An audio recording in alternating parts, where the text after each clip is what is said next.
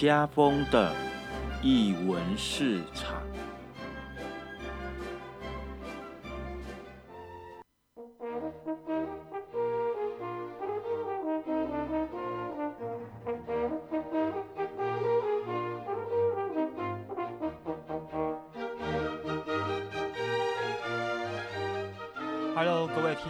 听众朋友，大家午安！你现在收听的是 JS Radio 金声广播电台，这里是译文市场，每周五的下午三点，我们准时开市。我是家峰，那我们今天的助理主持人是谁呢？大家好，我是蛋糕。好，为什么会笑？就是啊，反正就是下午茶轮一遍的意思就是了。OK，来来来，哇，过完年啊，嗯，我我觉得我们今天要来聊一下一件事情，因为其实我跟蛋糕，其实我们某某种程度我们都是呃有一个跨域的身份，就是我呃我们都是从。比如说像我就是做表演艺术，然后跨到呃社服单位，那好像蛋糕的身份也是对不对？呃，应该说是我都是在做呃行销企划类的工作，只是会在不同的场域做企划工作。可是之前你也待过表演表演艺术场域，对，哦，OK。可是呃，不管你是做商业的，或做表演艺术表演艺术类别的，那后来你再你再再转到社服，我觉得这这几呃好，我们就讲说表演艺术产业跟跟社服社服机构的这两大块，在你你在你进去之后，是不是一定一定就会？在你所面对的东西一定是不一样的，嗯包含你所做的事情，你觉得他他们有怎么样的差别吗？呃，应该说是。呃，应该说是服务的对象就很不一样。譬如说，在表演艺术领域的话，我们要对的最大的对象有两个，一个就是艺术家，一个就是跟我们买票的观众。那在社服团体的话，我们就是呃，譬如说我现在所在的生长的呃生长者，就是我的服务对象，以及公部门给我们呃这些经费的政府部门，就是我的第二个很大的对象。所以我觉得对象的不同，让呃我在不同的领域的时候，会有一些呃，当然会调试上要想办法。哪一个比较难？严格来说，哈，严格来说，我觉得艺术家真的是你说艺术家艺术比较难，家真的很难搞。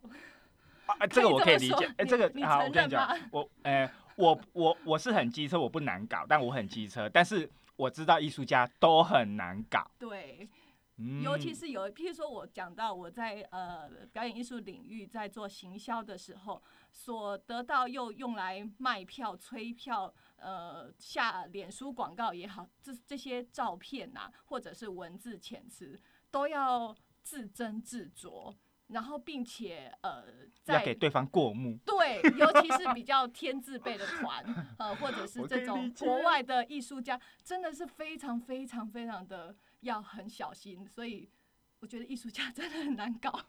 可是呃，我必须要讲哦，其实蛋糕很强哦，所以如果哪哪些呃大单位啊、场馆啊想要去找他做行销哦，他是这方面的啊小专家哦。小专家，对，小小专家，小不要不要太不要太吹牛哈，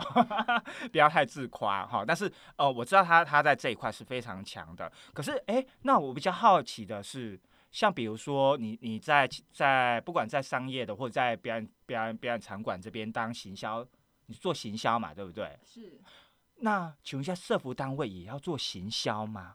呃，其实我觉得，嗯，在社服单位就不可能专门做行销这件事情，因为资源非常的有限，尤其是社服单位就会变成是。呃，通常都是小单位，有少少的人做许许多多的事情，尤其是行政的事情，永远都做不完。那所以做行销变成只是呃，我其中的一个一个小部分。，对，或者是在做本来的行政事务的时候加入行销的元素，这样会比较省力一些。嗯为什么会跟蛋糕聊到社服单位啦，那其实啊，我我们今天都讲了，其实有很多跨域的这个这个行为动作，也也就是说，其实像比如说我之前做表演艺术类别，然后后来呢，哦，应该是说我从戏剧然后跳到舞蹈，然后当然我不是做幕前啊，我指的是做幕后，然后呢，我后来失去视力，我我又我又在接触视觉艺术。然后呢，现在又又又接触呃障碍障碍者的这一块。其实我们的呃每个人或多或少在他的求学或者是工作的呃经验上，都会有一些跨域的时刻。那怎么跨？我觉得怎么跨是一个很大的重点。那你过去所学的东西，会不会有效的运用在你现在现在的工作上？那呃就好比。好比蛋糕刚才所讲的，他他感觉起来好像是两个不同的领域，可是其实他们有某种程度的相似性、同质性是是有是有的。好，那呃，等一下呢，我们今天呢，好会来介绍一个特别的来宾。那这这个特别来宾也跟我有很有渊源。那等一下我们来请他来讲讲，他今天要带给我们什么样的故事。我们先听个音乐，待会回来哟。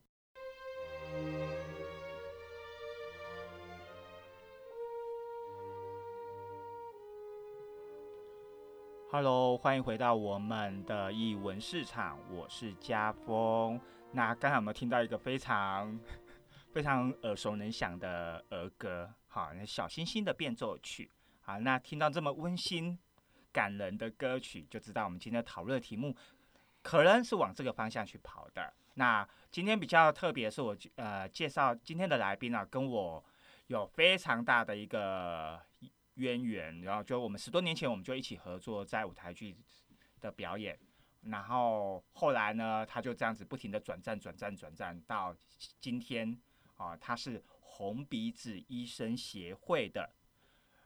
驻点南部企划行政，我们的詹佩琪，佩琪，Hello，各位听众朋友，大家好，我是佩琪，嗨，家峰，Hello。他的那个抬头真的是太长了，好难记哦。OK，好，今天为什么会邀请佩奇来跟我们一起聊聊红鼻子医生哦？呃，其实我也没有想到他，呃，没有想到佩奇会会最后会选会接触，或者是说会做这个这个工作。好，那呃，我们先请佩奇简单的跟大家介绍一下你自己。哦，好，呃。就像家峰说的，我们十多年前是在剧场一起工作的伙伴。那当时我们都是演员，那后来我也演过家峰导的戏。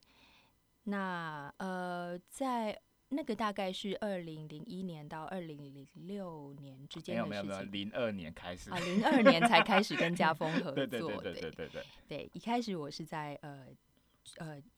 剧场里面做演员。那大部分刚开始演的都是儿童剧，对，所以呃，我的演员生涯大概是从就是从儿童剧。其实我的演员生涯也是从儿童剧开始。哎，对对对，我们还合作过好几个儿童剧，哎，对对对，好可怕。呃，我我从念书的时候就接触儿童剧了，就是九九六九七年的时候。对哦，前辈你好，前辈你好，好可怕那个时候。对，整整个快要二十年前。对，嗯嗯嗯。那呃，在在零六年的时候，我有一个机缘到了英国去。那我在那个地方，嗯，我去念了语言学校。可是我刚好选了一个呃艺术节非常繁盛的城市。那后来也因为这样子的机缘，让我去认识了艺术节这样子的一个专业的呃学科，然后也同时认识了呃艺术行政这样子的一个专业的领域。那后来我呃就是语言学校结束之后回来台湾，我就觉得呃自己在呃剧场或者是表演艺术领域这样子工作几年下来，呃大家可以想见，大概几乎是十几。二十年前，那时候高雄的整个表演艺术环境，其实真的是还很很比较，呃，就专业度嘛也是有，可是真的比起真正所谓的专业的，其实还有呃一个一个距离。是，所以我觉得，呃，与其继续当演员，倒不如去做呃艺术行政这样子的工作。Me too, me too。嗯，因为我觉得这个艺术行政的人才真的太缺乏了。对，嗯所以这也是我为什么后来开始呃去研读呃艺术行政专业，然后艺术节管理的领域。那再加上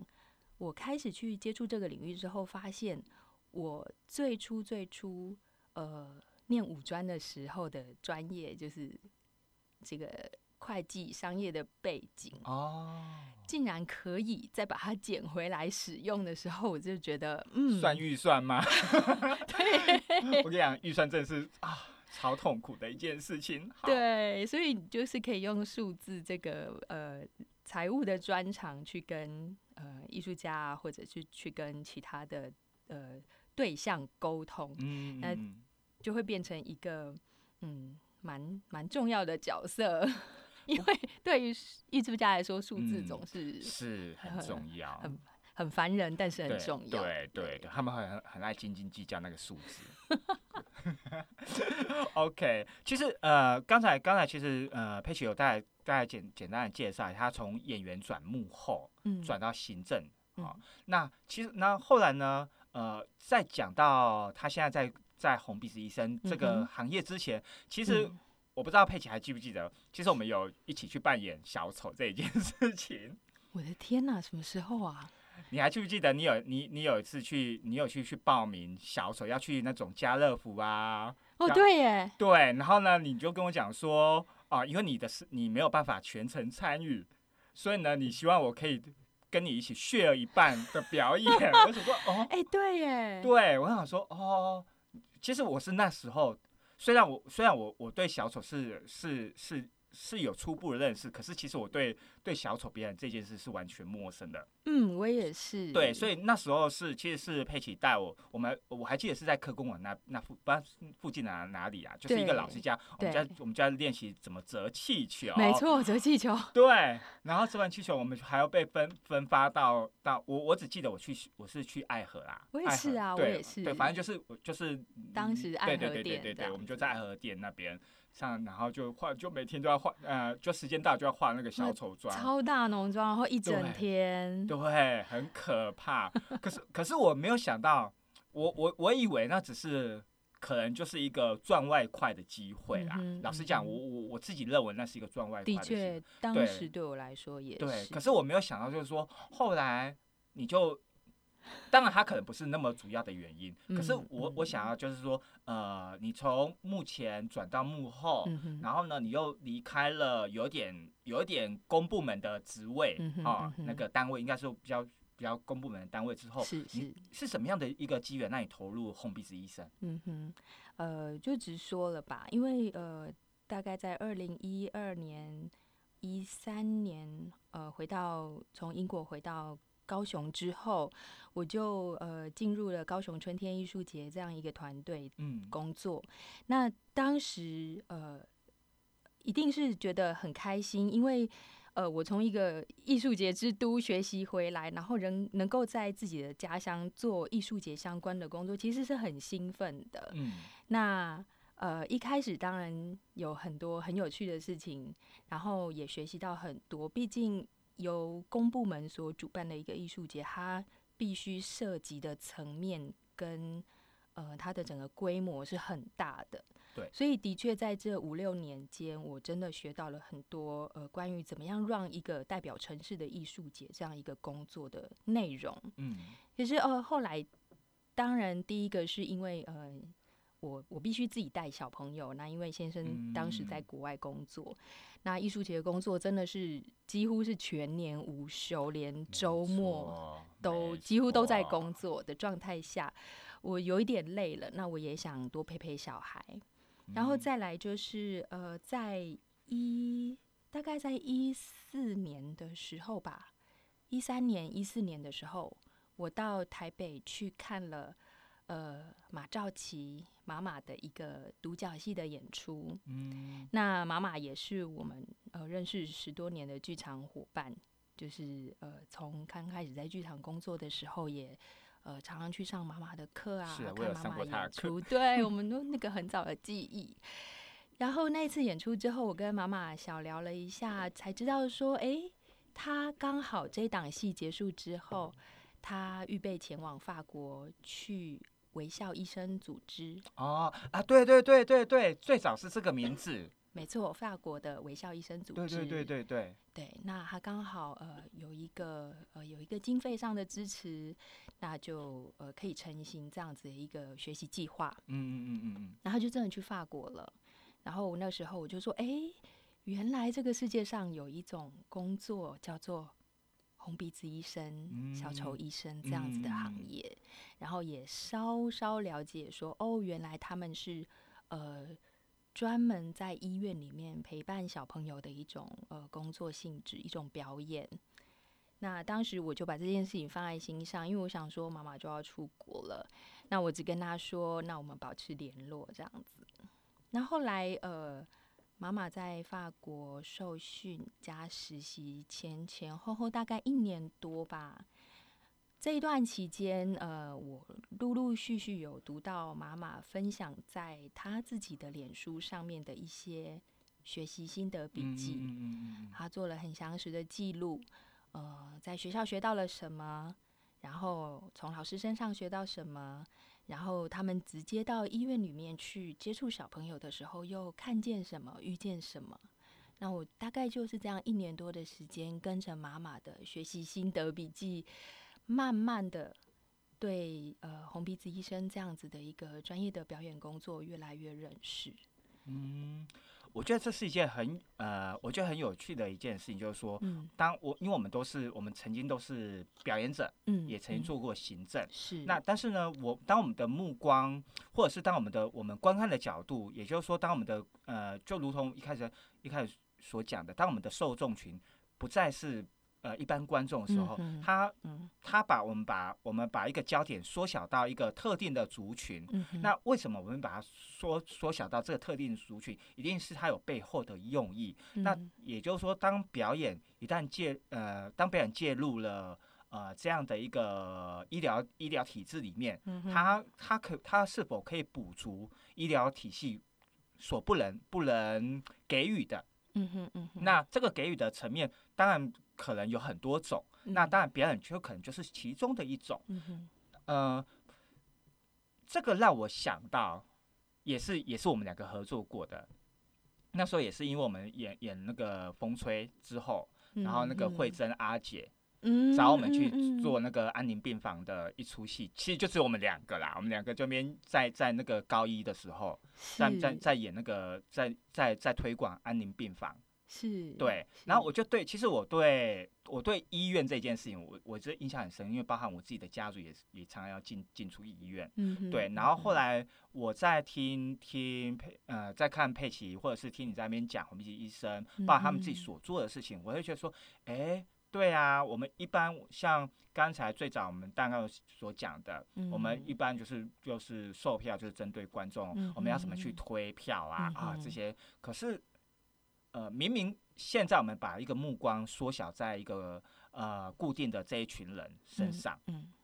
可是其实他们不是买票，嗯嗯，好，可是呢，我们如何把表演这件事情跟他们有所连接、有所共鸣？嗯，那怎么样的表演可以让让他们开心，或是让他们呃忘忘却了这些？这些医疗在医疗过程中的痛苦，我觉得这是都是非常重要的。那当然，今天我们我们不是不是那么那么要专注在这一个这一块上面。当然，我希望未来我希望可以请那个小丑医生来跟我们分享他们的呃，算是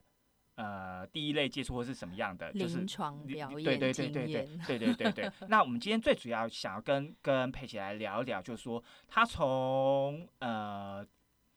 从所谓的行政一般的一般的行政来转转到这样子接触的表接触的这样医疗体系的的一个，你大部分所要接触都是这些嗯特殊的场对对对对对对对，这个在你过去的经验上是有的吗？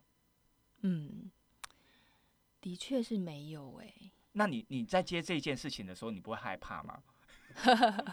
对啊，因为因为因为毕竟毕竟我们艺术行政也不会教这些。不会，对，一般的表演跟演员的训练，专业训练也不会学到这是啊。是啊，所以你为什么你呃是什么样的让你下定决心要做这一块？嗯嗯嗯第一个当然是呃，一来我在呃很繁忙的艺术节工作期间，呃，经由妈妈的文字带领，这样子慢慢的认识呃这些人在做什么。之外，我也开始觉得说，哎，嗯、我一样是做表演艺术的工作，可是当我面对的观众一直是买票的观众的时候，有时候，嗯，你说表演那么单纯嘛？其实也不是，做艺术行政一点也不浪漫。是是，好琐碎啊。对他要面对的是很多呃 paper，很多的数字，很多呃琐碎的细节跟过程，那些其实都不浪漫。那再来就是，我觉得呃这样子五六年下来的呃过程，让我觉得，嗯，我不断的去反思，说我做这些事情到底对我这些呃来看戏的观众产生了什么影响，嗯，或者是他们心里在想什么。那个回馈，对，就我会不断去思考这些问题，尤其是当呃你在做呃你很喜欢的事情，可是它常常会跟一些呃文化政策在拉扯的时候，嗯你到底要怎么去去面对这样子的一个平衡点？就譬如说，呃，我在这个过程当中，我一直很想去推动的一个东西叫做宝宝剧场。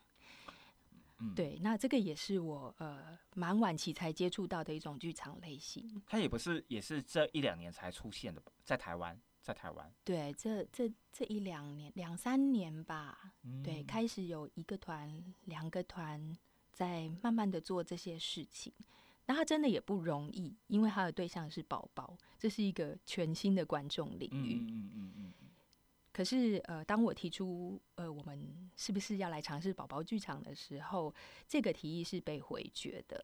那，呃，当然原因也是因为，呃，它的市场其嗯实很小，嗯啊，人数累积很慢。嗯，对，就是 对啊，这是没，就是就某一种某一种考量，利益考量、商业考量，什么考量？是 KPI 数嗯，字，对对对，就它可能不是那么快速，或者是影响那么快。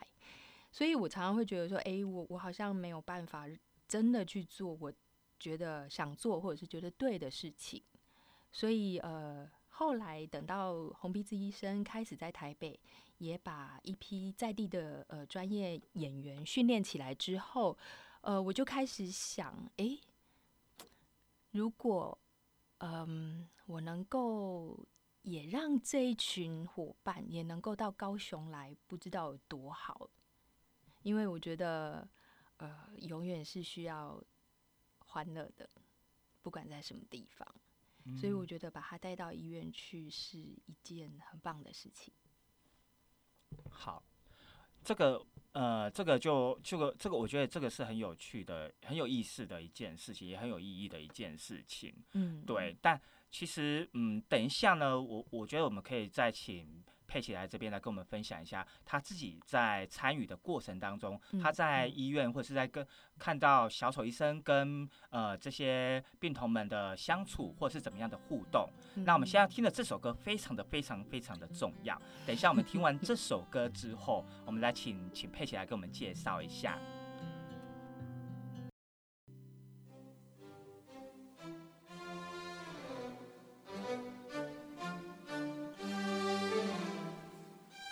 闻未来事。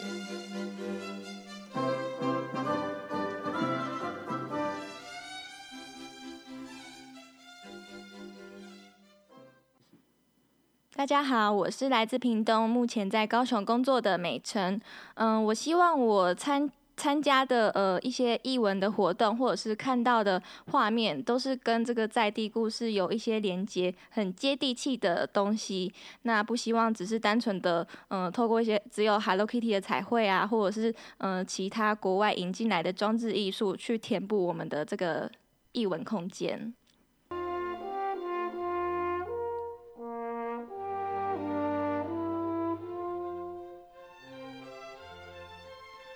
Hello，欢迎回到我们译文现场。呃，我是家峰。那我们今天的来宾是小红鼻子医生的企划行政佩奇。哦，这个这个抬头真的太长了。好，我们刚才有刚才有跟呃听众稍微讲一下，请刚刚才要注意听哦。我们是张刚才的播放的歌曲是张悬的《宝贝》。那为什么这首歌这么的重要？它跟表演跟小孩有什么样的关系吗？可以请佩奇来跟我们讲一下吗？嗯，好，呃，其实这首歌。应该很多人都很熟悉，可是这首歌呃，让我对它有一个特别的感觉，其实是因为去年呃，在九月份的时候，我们邀请了三位法国微笑医生组织的老师，也是很非常资深的小丑，其中有一个甚至是创办人，特别来台湾为我们所有的小丑医生进行一个礼拜的呃集训。那其中一位呃老师，他叫做 Marian。Marian 他是一个非常专业的小丑医生，也是专长在呃婴幼儿陪伴这个领域的老师。那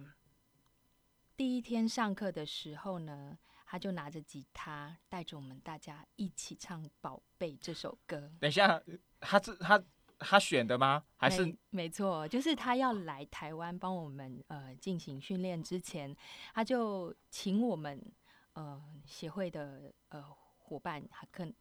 就是推荐他一首中文的类似这样子性质的歌，就是我们可能会唱给小孩听，或者是唱给亲密的人听的一首歌。那当时就是选了《宝贝》。那老师在来台湾之前就。把它练起来，而且唱中文，好强哦！法国人唱中文歌，很可爱。然后，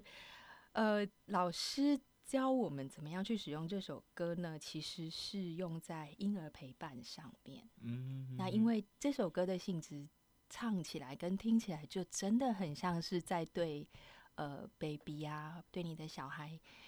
呢喃一些很亲密的话的那种感觉。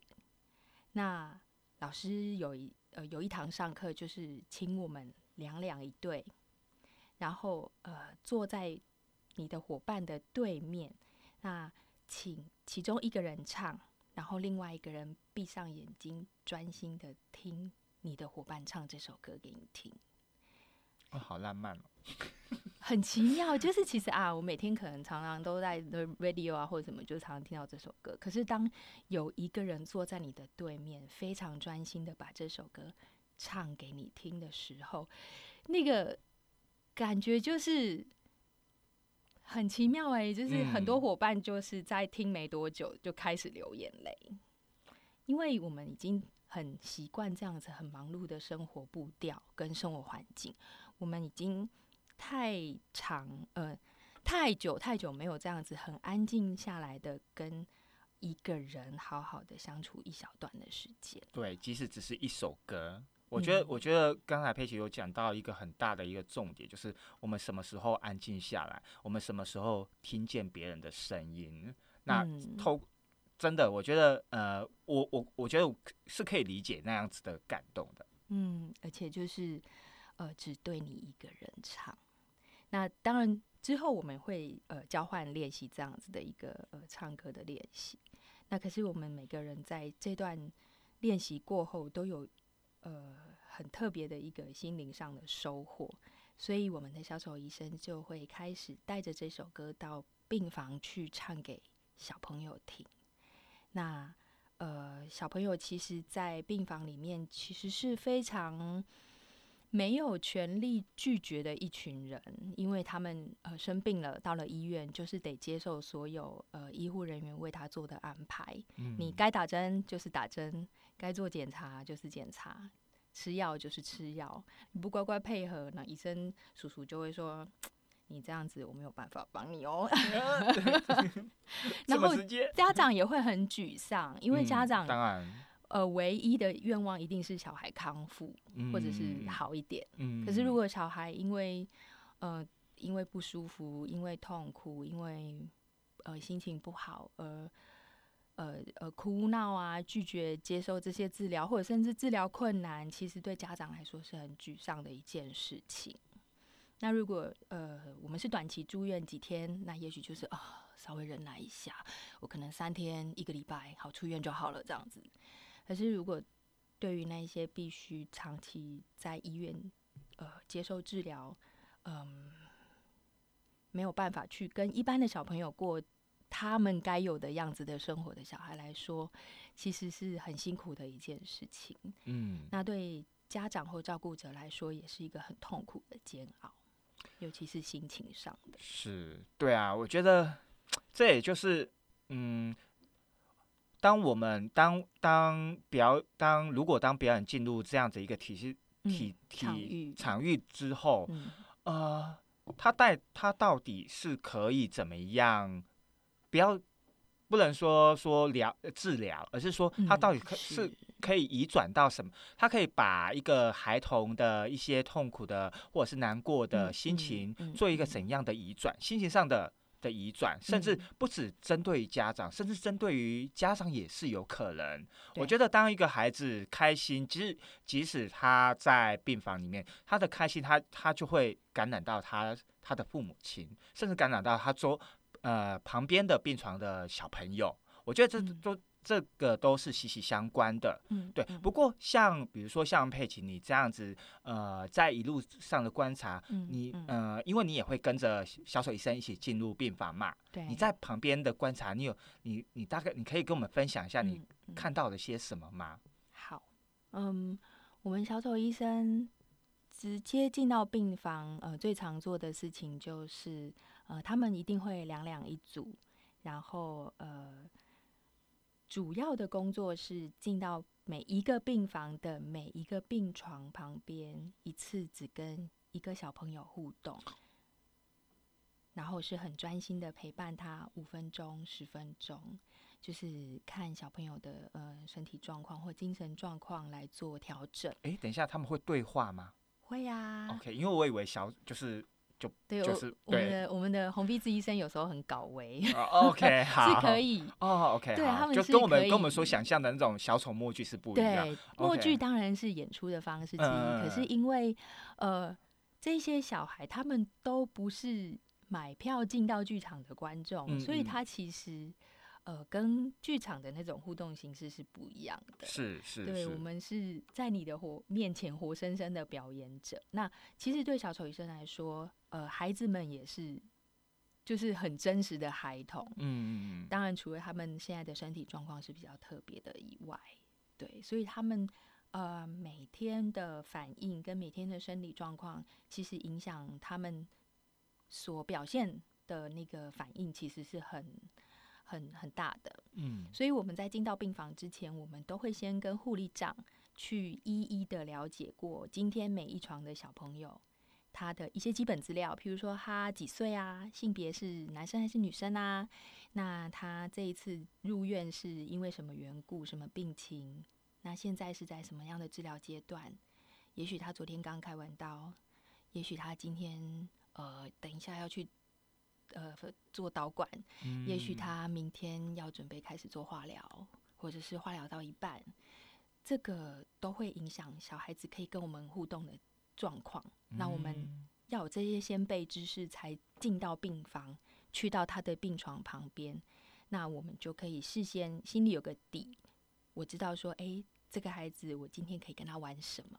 或者适合跟他玩什么。嗯嗯，哎，刚才佩奇你有讲到说，你们像比比如说你们要要互动之前，嗯，你们一定会跟呃，比如说在护理站跟护理长做做做这样子的讨论。对，我我想再跳出来一点点，我们来呃来来聊一下，就是说，呃，既然都跟医院做接触了，嗯，呃，医就是医院这一块是很热很快，或者是很很接受度是什么？对对对，接受度是什么？没错，这是一个很重要的问题。呃，这两年开始，我们应该蛮常听见一个名词，叫做友善医疗。嗯嗯，那可是友善医疗到底怎么样叫做友善医疗？其实它并没有一个呃很完整的定义，或者是一个很明确的 SOP，就是怎么样做。嗯或者做什么才叫做友善医疗。嗯可是最简单的，大家都会先从硬体开始改善，是，譬如说儿童病房，对，那它就会改的比较缤纷一点，嗯那防护措施比较好一点，然后环境可能比较明亮，可能比较。这些是我们硬体上可以想象得到的，也许有一些图画呀，也许有一些彩绘啊，也许有一些装置，那或者是呃呃呃护理师或者是医生，他们对于呃孩童说话的方式跟态度，也许跟我们很小的时候所看所看的医生或者经验的医生可能不太一样了。对现在医生可能都比较和颜悦色啊，嗯然后也装可爱这样子，逗逗小朋友，就对，啊就是就拉近距把离感啊，把距离感对，对，就是比较比较比较柔和一点，嗯然后去跟家长或者是甚至跟小孩对话。嗯嗯嗯嗯嗯嗯嗯，一般，除非小孩他现在还没有什么呃沟通能力，否则呃医护人员讲话的对象通常直接是家长，嗯小孩可能只是在旁边的一个一个物体，而且是活的物体这样子。这是我我觉得一般传统上我们以前对于呃医院的一个概念。是对，那但是现在我们比较会呃，在医疗环境里面比较会去呃多为我们的小孩想一想，他们可能嗯需要什么样的沟通方式、照顾方式，那甚至呃一个人生病，其实是一整个家庭的一个一个一个一个 很大的功课。是，那他的照顾者或家属，我们要怎么样跟他们沟通，或者是照顾，或者是协助，这些都是呃友善医疗可以做的。那当然，除了呃我们现在渐渐开始有红鼻子医生之外，我们还有台湾还有呃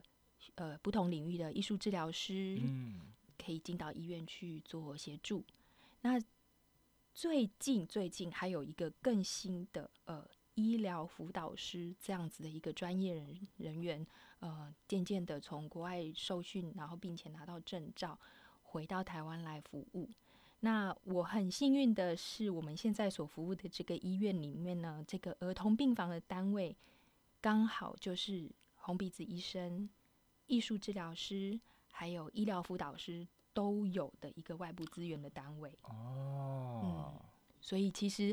我们这三个呃专业的角色，就是在照顾小朋友的心灵。嗯嗯嗯，当然，某种程度上，我们也关照了呃家属或者是照顾者的心灵。嗯。嗯，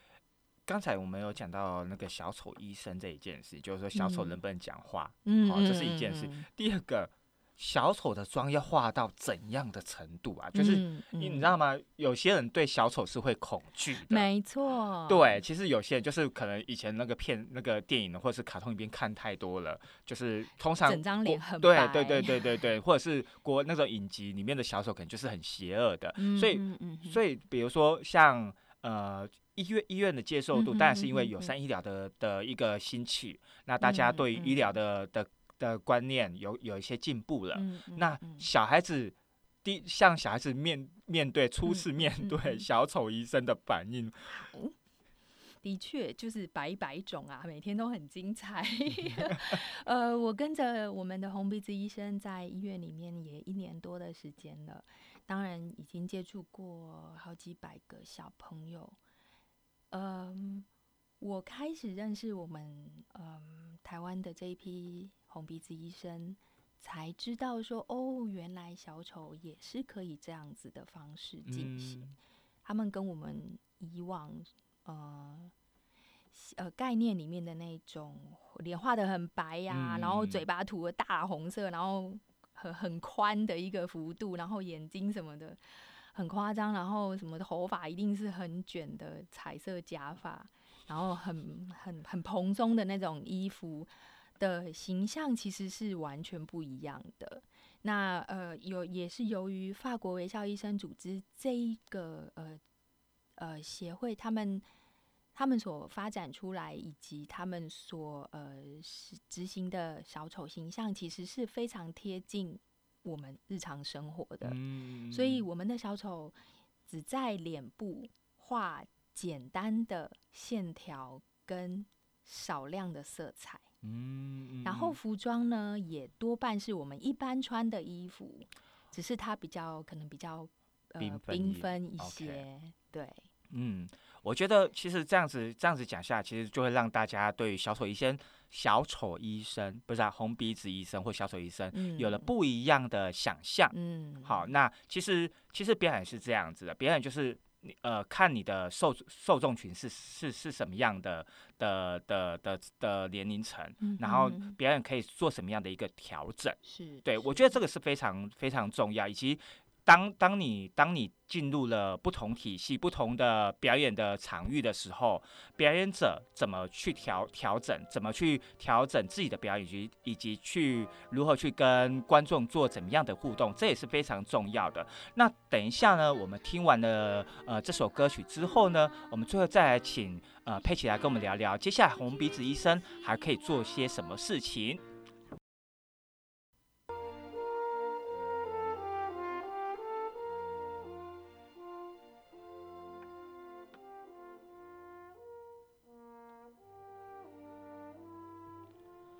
Hello，欢迎回到艺文市场，我是家峰。今天在今天我们的来宾是佩奇。那刚才我们聊了那么的多有跟红鼻子医生有关系的讯息哦。那其实呃一开始我还是要先跟大家讲一下，就是说其实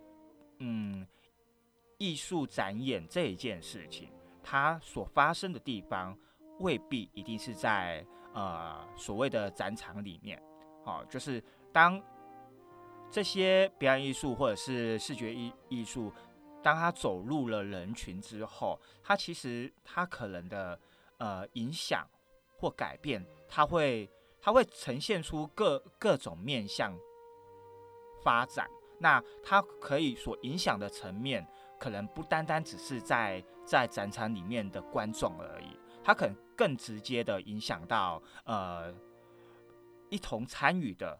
观众们。那这个观众们可能不是单独的，比如说不肯不是会是文青，哦，不单单是文青，或者是呃年轻人，或者是学生、老老年人等等，它可能还会影响到更不同的呃比较属于呃特殊的群众，或者是少数的群众这样子。那呃，我们可以再请佩奇大概佩奇来跟我们讲一下，像比如说红鼻子医生，在嗯今年有什么样的活动正在推广吗？好的，呃，过去三年以来，呃，红鼻子医生大概都是呃只在固定的医院，然后固定的病房做演出服务。那其实，除非是呃刚好在这个病房工作的医护人员，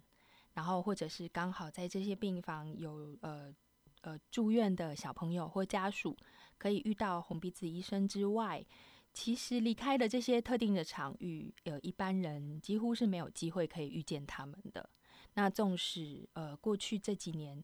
呃有有蛮多的媒体报道，在呃传达红鼻子医生在做什么这件事情，但是呃对于真实的遇见这件事情，其实还是呃机会很少的，所以嗯很多人第一次听到说，哎、原来我们是在病房里面，呃，一个病床一个病床去服务的时候，呃，大家都还蛮惊讶的。嗯，对，那但是这也是我们坚持一定要这样做的原因，是因为我们要让每一个孩子觉得他是特别的。嗯那他在生命这么特别的一段时光里面，呃，会有一群人这样子定期的来到医院，譬如说一个礼拜一次，或甚至一个礼拜两次，他都可以遇到我们。那这样子固定频率的接触，跟让他有一个呃长期的期待，其实对小朋友的心情上来说是很重要的一个一个陪伴。所以这也是我们坚持呃不太做就是呃单次性活动的嗯呃呃就是一个原则啦。嗯，但是呃，从今年度开始，我们发现呃，因为大家开始在意识到友善医疗这件事情的时候，我们就发现我们的表脚步必须稍微加快一点。那除了我们呃固定还是在医院做表演，而且我们今年还增加到了。每一个礼拜，我们有十一个场次的医院表演，所以其实我们小那些红鼻子医生非常的忙碌。那哦一个场次就是一个半天，我们进去大概就是一整个早上或一整个下午都在里面，所以他们每次呃下班的时候都非常非常的累，嗯，玩的很累这样子。那呃，我们今年就开始做一日小丑医生的推广教育活动。那我们除了把呃红鼻子医生呃带到特定的病房之外，我们还联系了其他尚未长期合作的医院，或者是学校单位，呃，尤其是有护理系的，或者是医学院，这样子，未来我们会在第一个表演现场就遇到的这一些工作伙伴，其实他们真的医护人员真的是我们的工作伙伴。嗯，我们也希望他们是我们为工作伙伴，因为我们嗯最理想的状况是我们两边互相能够好好的配合，然后一起来照顾这些生病的小孩。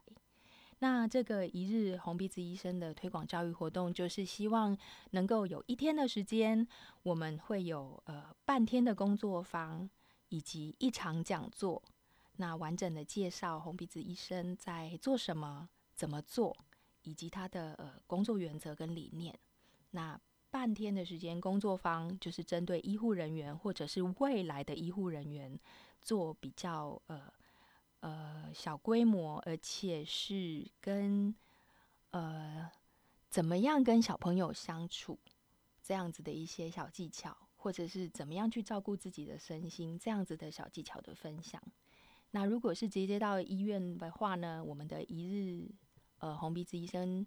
计划就是我们也会有一场是专门针对现在的医生们，尤其是儿童病房的医生做呃专业的演讲，然后再来会有半天的时间是直接进入到他们的儿童病房去跟小朋友做互动。那这是我们今年呃比较重要的一个转变跟推广的计划。嗯好，其实呃，因为因为其实每次每次都这样子啊，就是邀请来来宾来来跟我们分享他们的呃一些呃创作，或者是他们的一些呃经验的时候，我们都会发现说啊，时间真的是少的可怜呀。但是我们又不能做两个小时，因为太长，我我又怕我我词穷。OK，怕观众会转台 对，我怕观众会转台。OK，呃，不过没关系，其实详细的资料，其实在红鼻子医生的官网官网或者是粉也砖都都会有相关的讯息。还有很多小故事哦。是对，我觉得没关系，我们还我们未来还有一些时间，我们还可以邀请红鼻子医生来跟我们一起来分享。那嗯其实呃，刚才我们讲那么多，好像都讲，大家会误以为说，哦，这个好像在讲友善医疗，可是其实我们这样讲，你你们大家都会发现说，其实为什么今天会聊这一块？当艺文活动、当表演艺术也是友善医疗的一个部分的时候，那我们必须要去思考一下，表演的本质又是什么？嗯对，当我当表演已经已经已经进入了进入了，或者是发展到更多元的形式的时候，我呃，其实我们整个未来我们在观看表演的这个这样的一个态度或者一个视角上面，其实有更多更多的诠释或者是可以看见的一个地方。那呃，今天非常的开心，好、邀请那个佩奇来跟我们一起分享。红鼻子医生的故事。那嗯未来如果大家如果后呃有对红鼻子医生有想要更呃想要了解的哦，请点选我们的粉丝，我们会分享相关的呃连接。那今天非常谢谢佩奇，谢谢谢谢嘉好，我们下礼拜五下午三点再见喽，拜拜。拜拜。以上节目不代表本台立场，感谢中山大学 USR 城市是一座故事馆与中华电信协助播出。